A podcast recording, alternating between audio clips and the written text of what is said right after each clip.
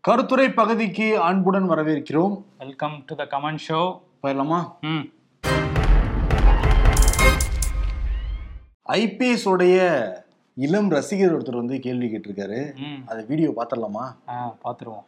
பாத்தீங்களா? எவ்வளோ அழகா ஒரு ஜோக் சொல்லி அது எவ்வளோ கேள்வி வேற கேட்டிருக்காரு. பரவாயில்ல நமக்கு வந்து அந்த வயசுலயும் நம்ம ஷோ பார்க்குறாங்கல்ல? சுட்டி குழந்தையா இருக்காரு.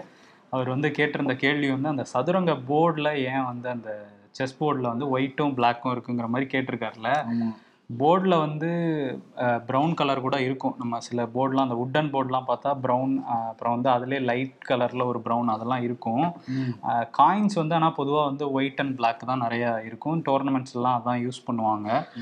அது ஏன் அப்படின்னு சொல்கிறாங்கன்னா கேட்டால் சிம்பிளாக சொல்கிறாங்க அது கான்ட்ராஸ்டாக இருக்கணும். ஆப்போசிட் கலர்ஸ் அதனால தான் யூஸ் பண்ணுறோம் ஏன்னா காயின்ஸ் ஒரே மாதிரி இருக்கும். சோல்ஜர்ஸு அந்த நைட்டு பான் எல்லாம் ஒரே மாதிரி இருக்குது. ஸோ அதை வித்தியாசப்படுத்தி பார்க்கணும். ரெண்டு கா ரெண்டு தரப்பில் இருக்கவங்க வித்தியாசப்படுத்தி தெரிஞ்சுக்கணுங்கிறதுக்காக ஆப்போசிட் கலர்ஸில் இருக்குன்னு சொல்கிறாங்க சொல்றாங்க. சதுரங்கா ஆறாம் நூற்றாண்டுல இந்தியாவில இருந்து தான் உலகத்துக்கே அந்த செஸ்ஸுங்கிறது வந்து அறிமுகமாச்சு எல்லாருக்கும் தெரியும். பட் ஆரம்ப காலத்துல வந்து பச்சை மஞ்சள் சிகப்பு போன்ற நிறைய வண்ணங்கள் எல்லாம் பயன்படுத்தியிருக்காங்க. அதற்கு பிறகுதான் கான்ட்ராஸ்டுக்காக இதுவே வச்சுக்கலாம்னு சொல்லிட்டு வச்சிருக்காங்க. அப்படியே காலங்காலமாக அதே நடைமுறை வந்துகிட்டு இருக்கு. வந்துகிட்டு இருக்கு. அதில் சில பேர் அந்த ரேசிசம் இருக்குது செஸ் காயின்ஸில் கூட அப்படின்லாம் சொல்கிறாங்க ஏன்னா வந்து செஸ்ஸில் வந்து ஃபஸ்ட்டு மூவ் வந்து யாருக்கு ஒயிட் வருதோ அவங்க தான் மூவ் பண்ணணும். ஏன் ஒயிட்டு தான் மூவ் பண்ணணும் அப்படிங்கிற கேள்விலாம் கூட நிறைய பேர் கேட்குறாங்க. அதுவும் இருக்குது ஆரம்ப காலத்தில் நீங்கள் சொன்னீங்கல்ல அந்த ரெட்டு பிளா பிளாக்கு க்ரீன் எல்லோலாம் இருந்தது காரணம். அப்போ ஒயிட்டு கிடையாது அப்படின்னும் சொல்கிறாங்க.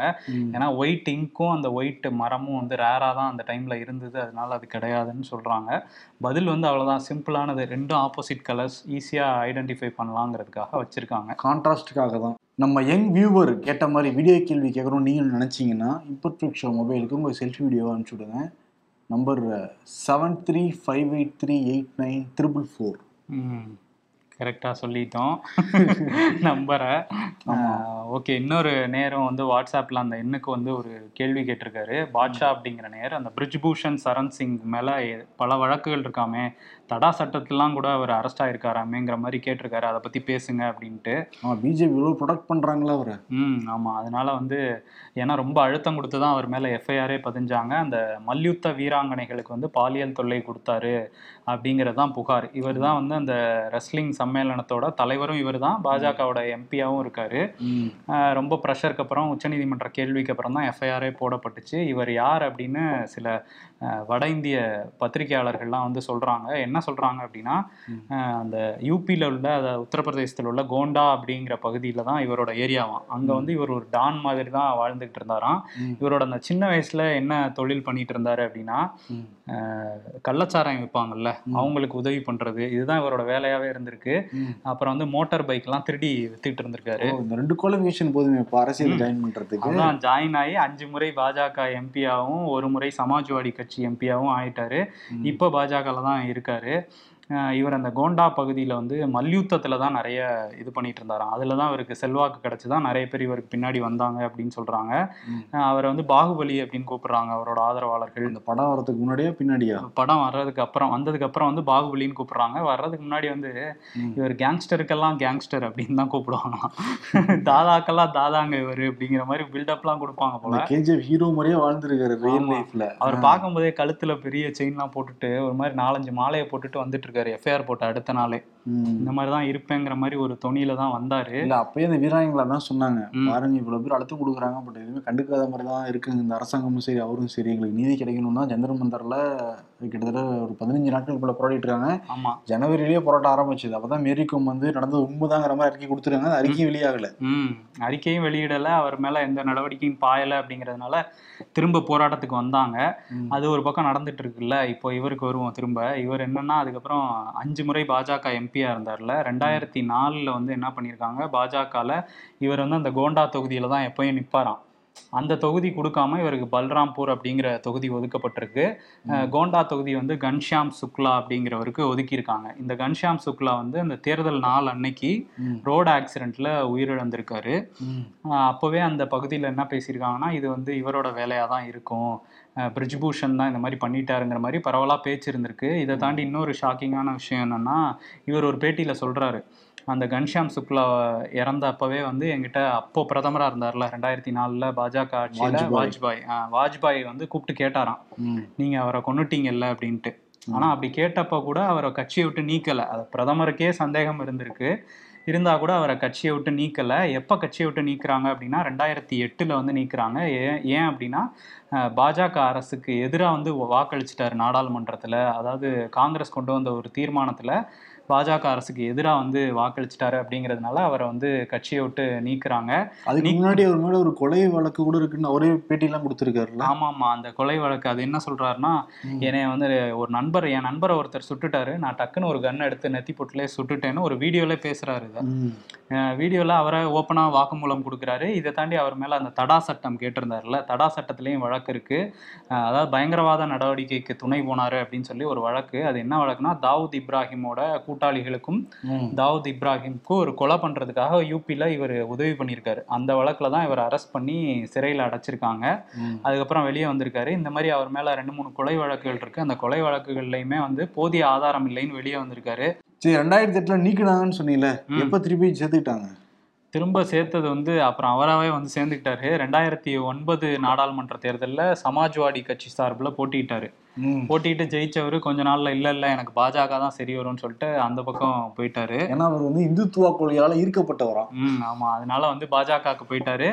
ரெண்டாயிரத்தி பதினாலுல திரும்பியும் பாஜக எம்பி ஆனாரு. ரெண்டாயிரத்தி பத்தொன்பதுலயும் எம்பி ஆனாரு.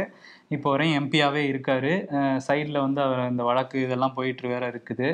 இப்போ இந்த வழக்கம் சேர்ந்திருக்கு இவர். வந்து அந்த வாரிசு அரசியலை வந்து எதிர்க்கிறாங்கல்ல பாஜக. ஏன்னா ஒரு குடும்பத்தின் பிடியில வந்து ஆட்சி இருக்கக்கூடாது அப்படின்ட்டு அந்த கோண்டா பகுதியே இவரோட குடும்பத்தோட பிடிப்புல தான் இருக்கான். இவரோட மகன் வந்து பாஜக எம்எல்ஏ இவரோட மனைவி வந்து அங்க அந்த கோண்டா நகராட்சி தலைவர் எல்லாருமே அவங்க கண்ட்ரோல்ல தான் எல்லாத்தையும் வச்சிருக்காங்க. இவர் எம்பி. இப்படிதான் இருந்துட்டு மேல. பாலியல் குற்றச்சாட்டு இருக்கு. இவர் மேல இவ்வளவு வழக்கு இருக்கு. அவருக்கு வந்து சம்மையில தலைவர் மல்யுத்த சம்மையில தலைவரா வேற இருக்காரு இந்தியாவுக்கு. ஆமா. இதெல்லாம் கேட்டா வந்து என்ன சொல்லுவாங்க? என்ன சொல்லுவாங்க? ஆன்டி இந்தியன் சொல்லுவாங்களா? ஆமா. ஆமா. பட் அந்த வீராங்கனைகள் போராட்டத்தை பார்க்க ரொம்ப மன வேதனையா தான் இருக்கு. ஏன்னா வியாழக்கிழமை அழுதுருக்காங்க. ம். ஆமா அழுதுருக்காங்க. நான் வந்து மெடல் வா அவ்வளோ ஆசைப்பட்டு மெடல் வாங்கினேன். ஆனால் வந்து இனிமேல் யாரும் வாங்காதீங்கன்னு சொல்கிற நிலைமைக்கு இந்த அல அரசு வந்து எங்களை தள்ளுது அப்படின்லாம் வந்து வினேஷ் போகட் வந்து பேசியிருக்காங்க மல்யுத்த வீராங்கனை. ஆனா இவ்வளவு வழக்குகள் இருக்கு. அவருக்கு சிறை தண்டனை எல்லாம் இது வரைக்கும் விதிக்கப்படல. மோடின்னு சொன்னதுனால ஒருத்தருக்கு ரெண்டு வருஷம் சிறை தண்டனை விதிக்கப்பட்டிருக்கு. ஆமாம் இதுதான் காங்கிரஸ் கேட்குறாங்க இதுதான் ஒரு ஜனநாயக நாடா அப்படின்னு பொதுமக்களுக்கே தோணும். ஆமாம் காங்கிரஸில் என்ன கேட்குறாங்கன்னா. ராகுல் காந்தியோட பதவியை உடனடியாக பறிச்சிட்டீங்க. இவருக்கு எஃப்ஐஆர் போடுறதுக்கு அதுவும் ஒரு பாலியல் குற்றச்சாட்டில் எஃப்ஐஆர் போடுறதுக்கு இவ்வளோ நாளா? ஏன்னா போக்சோ வழக்கு வேற இருக்கு. அந்த ஏழு பேர் புகார் கொடுத்ததுல ஒரு ஆள் சிறுமி வேற. ம். இவ்வளவு நடந்திருக்கு. இதுதான் இவரோட அந்த கதை. படம் பார்த்த மாதிரியே இருக்குல்ல. எந்த நாடு ராணுவத்துக்கு அதிகமாக செலவழிக்கிறாங்கன்னு சொல்லிட்டு ஹேமா வந்து கேட்டிருக்காங்க. ஏன்னா உக்ரைன் ரஷ்யா போரை பத்தி தொடர்ந்து நம்ம அப்டேட் பண்ணிட்டு இருக்கோம்ல ஷோ ஷோல ம். அதனால இந்த பொருளாதார மந்தநிலையில கூட ராணுவத்துக்கு அவ்வளவு தூரம் செலவழிக்கிறாங்களா அப்படிங்கிற ஒரு கேள்வியா தான் பார்க்க முடியுது அதை.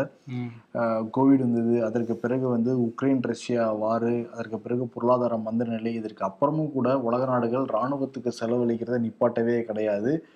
பணவீக்கத்தினால ஸ்ரீலங்காவில் என்ன நடந்ததுன்னு பார்த்தோம் பாகிஸ்தானில் என்ன நடந்ததுன்னு பார்த்துட்டு வந்து இருக்கோம்.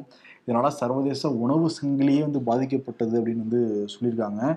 இப்போ ரெண்டாயிரத்தி ரெண்டை கம்பேர் பண்ணுறப்ப உலக நாடுகள் மூணு புள்ளி ஏழு சதவீதம் அதிகமாக இந்த ஆண்டு வந்து செலவழிச்சிட்டு இருக்காங்களாம் இராணுவத்துக்கு. ஒட்டுமொத்த உலகமும் இந்த இராணுவத்துக்காக ரெண்டு புள்ளி இருபத்தி நாலு லட்சம் கோடி டாலர் செலவிட்டிருக்காங்களாம் இந்த ஆண்டு ஆரம்பிச்சதுலேருந்து. இதை வந்து யார் சொல்கிறான்னா ஸ்டாக்ஹோம் சர்வதேச அமைதி ஆராய்ச்சி மையம் வந்து இதை வந்து ஸ்டாட்டிக்ஸாகவே வந்து வெளியிட்டிருக்காங்க. இதுல வந்து ர- ரஷ்யா இருக்குல்ல ரஷ்யா வந்து கடந்த ஆண்டை கம்பேர் பண்றப்ப இந்த ஆண்டு ஒன்பது புள்ளி ரெண்டு சதவீதம் அதிகமாக செலவழிச்சிட்டு இருக்காங்க. உக்ரைன் பார்க்குறப்ப அறுநூத்தி நாற்பது சதவீதம் அதிகமாக வந்து செலவழிச்சுட்டு இருக்காங்க. போர் நடக்கிறதுனால. ஆமா. அஹ் உலகத்துல அதிகமா ராணுவத்துக்கு செலவழிக்கிற நாடு எல்லாருக்குமே தெரியும். கண்ணமுடின்னு சொல்லுவாங்க. அது வந்து அமெரிக்கா தான். ஆ. எவ்வளவுனா எண்பத்தி ஏழாயிரத்தி எழுநூறு கோடி டாலர். கோடி அதுக்கு கோடி டாலர் வேற. கோடி டாலர் போட்டுக்கோ. அதான் ரெண்டாவது இடத்துல சீனா இருக்கு. இருபத்தி ஒன்பதாயிரத்தி இருநூறு கோடி டாலர். மூன்றாவது இடத்துல ரஷ்யா எட்டாயிரத்தி நானூ எட்டாயிரத்தி அறுநூத்தி நாற்பது கோடி டாலர். இந்தியா வந்து நான்காவது இடத்துல இருக்கு. எட்டாயிரத்தி நூத்தி நாற்பது கோடி டாலர். ஐந்தாவது இடத்துல சவுதி அரேபியா ஏழாயிரத்தி ஐநூறு கோடி டாலர். ஆறாவது இடத்துல பிரிட்டன் ஏழாவது இடத்துல ஜெர்மனி எட்டாவது இடத்துல பிரான்ஸ் ஒன்பதாவது இடத்துல தென் கொரியா பத்தாவது இடத்துல ஜப்பான். இதுல இந்தியா வந்து நான்காவது இடத்துல இருக்குன்னு சொன்னேன்ல. போன ஆண்டு மூன்றாவது இடத்துல இருந்தது. ரஷ்யா உக்ரைன் வார் வார்னால ரஷ்யா வந்து மூன்றாவது இடத்த வந்து பிடிச்சிருச்சு. பட் இந்தியாவுமே பட்ஜெட்ல இருந்து அவ்வளவு வந்து செலவழிக்கிறாங்க. நம்ம ஜிடிபியில இருந்து நா ரெண்டு புள்ளி நாலு சதவீதம் வந்து செலவழிக்கப்படுதான் ராணுவத்துக்காக ம், இது ஆனா- பெரிய இது இல்ல ஆமா பெரிய ஒரு தொகை தான் இதெல்லாம் வச்சு நாட்டை முன்னேற்றினாங்கன்னா நல்லா இருக்கும். ராணுவமே தேவையில்லை. எல்லா எல்லா மக்களுக்குள்ளேயும் அன்பு இருக்கு. ஆனா அரசுகளுக்குள்ள ஒரு மோதல் இருக்கிறதுனால தான் இந்த மாதிரி மோதல்லாம் வருது. யோசிச்சு பாரு இவ்வளவு செலவழிக்கிறாங்க. எவ்வளவு மக்கள் பட்டியலில வாடுறாங்க. எவ்வளவு பேர் வந்து படிப்பு இல்லாம வந்து கஷ்டப்படுறாங்க. எவ்வளவு பேர் ஏழ்மையில இருக்காங்க. இருக்காங்க. இதெல்லாம் உங்களுக்கு எல்லாம் கொடுத்தா எவ்வளவு உதவியா இருக்கு எல்லாருமே வேலை வந்துருவாங்கல்ல. ஆமா மேல ஆனா வந்து- மனசு வர மாட்டேங்குது அரசாங்கத்துக்கு. எல்லா நாடுகளையும் சேர்த்து தான் சொல்றோம். ஆமா எல்லா ஆட்சி அதிகாரத்துல இருக்கவங்க தான் இந்த மாதிரி மோத மோதல்ல ஈடுபடுறாங்களே தவிர மக்கள் வந்து இந்த மோதல்லாம் விரும்புறது இல்ல எங்களை வந்து முன்னேத்தி கொண்டு போங்கன்னு தான் அவங்களோட நினைப்பா இருக்கும். ஆமா அது காரணம் நிலப்பசி. மண்ணாசை. ஸ்ரீராம் அப்படிங்கிற நேர் வந்து இதே ராணுவ சம்பந்தமான ஒரு கேள்விதான். ரஷ்யா உக்ரைன்ல வார் நடந்துகிட்டு இருக்கு. நிறைய வீரர்கள் பலியாயிட்டாங்கிற தகவல்லாம் வெளியாகுது. பட் எவ்வளவு வீரர்கள் பலியானாங்கிறத ரெண்டு நாட்டும் சொல்லவே இல்லை எவ்வளவு வீரர்கள் தான் பலி ஆயிருக்காங்கிற கேள்வி வந்து கேட்டிருந்தாரு. இது அமெரிக்க தேசிய பாதுகாப்பு கவுன்சில் மட்டும் தான் வெளியிட்டிருக்காங்க. பட் உக்ரைன்ல எவ்வளவு வீரர்கள் இறந்து போனாங்கிற தகவல் வெளியாகல. ரஷ்யால இவ்வளவு பேர் இறந்திருக்கலாம் அப்படிங்கிற மாதிரி உளவு தகவல் மதிப்பீடு தான் வந்து வெளியாயிருக்கு. ரஷ்யால இருபதாயிரம் வீரர்கள் வந்து பலியாயிருக்கிறதா சொல்றாங்க. அதே மாதிரி எண்பதாயிரம் வீரர்கள் காயமடைஞ்சிருக்கிறதா வந்து சொல்றாங்க. அஹ் முக்கியமா இந்த பாக்முத் பகுதி இருக்குல்ல உக்ரைன்ல. ம். அங்கதான் நிறைய வீரர்கள் வந்து இறந்து போயிருக்காங்களாம் ரஷ்யா வீரர்கள். ஏன்னா. ரொம்ப முக்கியமான ஒரு பகுதி. அந்த அந்த பகுதியை பிடிச்சிட்டாலே கிட்டத்தட்ட உக்ரைன் வந்து பிடிச்ச மாதிரி தான் ரஷ்யா. பட் அதை வந்து பிடிக்க முடியல ரஷ்யானால. ம், ஆமா. அந்த பேட்டில் ஆஃப் பக்முத்துங்கிறது போய்கிட்டே தான் இருக்குது. ஆனா இருபதாயிரம் வீரர்கள் ரஷ்யால உயிரிழந்திருக்காங்கன்னு சொல்ல முடிஞ்ச அமெரிக்காவால ஏன் உக்ரைன் தகவலை வெளியே சொல்லலைங்கிறது சொல்ல ஒரு. சந்தேகம் இருக்கு. பட் ரெண்டு நாடுகளுமே இது வரைக்கும் வெளியே சொல்லல. ம் ஆமா. காதர் அஜூபா அப்படிங்கிற நேர் வந்து என்ன கேட்டிருக்காருன்னா தமிழ்நாட்டில் தான் தமிழ்நாட்டு சிறைகளில் தான் அதிக பெண் கைதிகள் இருக்காங்க அப்படின்னு சொல்றாங்களே அது உண்மையா அப்படின்னு வந்து கேட்டிருக்காரு. ஏன்னா அண்மையில் சோசியல் மீடியாவில் வீடியோ பரவிக்கிட்டு இருக்கு. தமிழ்நாடு அதிக பெண் கைதிகள் இருக்காங்க அப்படின்னு. அப்படின்னு சொல்லி ஒருத்தர் சொல்ற வீடியோ வந்து பரவிட்டு இருக்கு.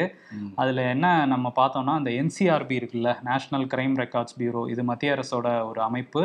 இதுல ப்ரெசன்ட் ஸ்டாட்டிஸ்டிக்ஸ்னு சொல்லி இயர் வைஸா வெளியிடுறாங்க. அதுல ரெண்டாயிரத்தி இருபத்தொன்னோட ஸ்டாட்டிஸ்டிக்ஸ் தான் கடைசியா வந்தது. டிசம்பர் முப்பத்தொன்னு ரெண்டாயிரத்தி இருபத்தொன்னு வரையும் என்ன த தரவுகள் இருக்கோ அதுதான் கொடுத்துருக்காங்க. அதன்படி பார்த்தோம்னா இந்தியாவில் ஆயிரத்தி முந்நூற்றி பத்தொம்போது சிறைச்சாலைகள் இருக்கு. ம். ஆஹ் அதுல மொத்தமா கைதிகள் வந்து ஐந்து புள்ளி ஐம்பத்தி நாலு லட்சம் பேர் இருக்காங்க. அஞ்சு லட்சத்தி ஐம்பதாயிரம் பேர் கிட்ட இருக்காங்க. ஆனா கெப்பாசிட்டி வந்து நாலு லட்சத்தி இருபத்தைந்தாயிரம் பேருக்கு தான் அங்க கெப்பாசிட்டி இருக்கதாகவும் அந்த தரவுலே சொல்லியிருக்காங்க. அதாவது அதிகப்படியான கைதிகளை வந்து அடைச்சி வச்சிருக்காங்க சிறைச்சாலைகள்ல. இதுல பெண்கள் அப்படின்னு எடுத்து பார்க்கும்போது இருபத்தி ரெண்டாயிரத்தி தொள்ளாயிரத்தி பதினெட்டு பெண்கள் வந்து மொத்தமா இருக்காங்க. இந்தியா முழுக்க மாநிலங்கள் யூனியன் பிரதேசங்கள் எல்லாம் எடுத்துக்கிட்டோம்னா அங்க உள்ள சிறைச்சாலைகள்ல இருபத்தி ரெண்டாயிரத்தி தொள்ளாயிரத்தி பதினெட்டு பெண்கள் இருக்காங்க. அதுல இந்தியாவிலே நம்பர் ஒன் மாநிலம் எது? அதிக பெண்கள் இருக்கிற சிறைச்சாலைகள் கொண்ட மாநிலம் எதுனா தமிழ்நாடா? இல்லை கிடையவே கிடையாது. யூபி தான் நம்பர் ஒன்ல இருக்குது. நாலாயிரத்தி தொள்ளாயிரத்தி தொண்ணூத்தி ஐந்து பெண்கள் வந்து அங்க இருக்கிறாங்க. ரெண்டாயிரத்தி இருபத்தொன்னு தரவுப்படி இது. அஞ்சாயிரம் பேர். கிட்டத்தட்ட அஞ்சாயிரம் பேர் இப்போ அதிகரிச்சிருக்கலாம். அது வந்து அடுத்த என்சிஆர்பி ரிப்போர்ட் வரும்போது நமக்கு தெரியும். அதில் வந்து ரெண்டாவது இடத்துல பீகார் வந்து மூவாயிரத்தி அறுபத்தேழு பேர் இருக்காங்க.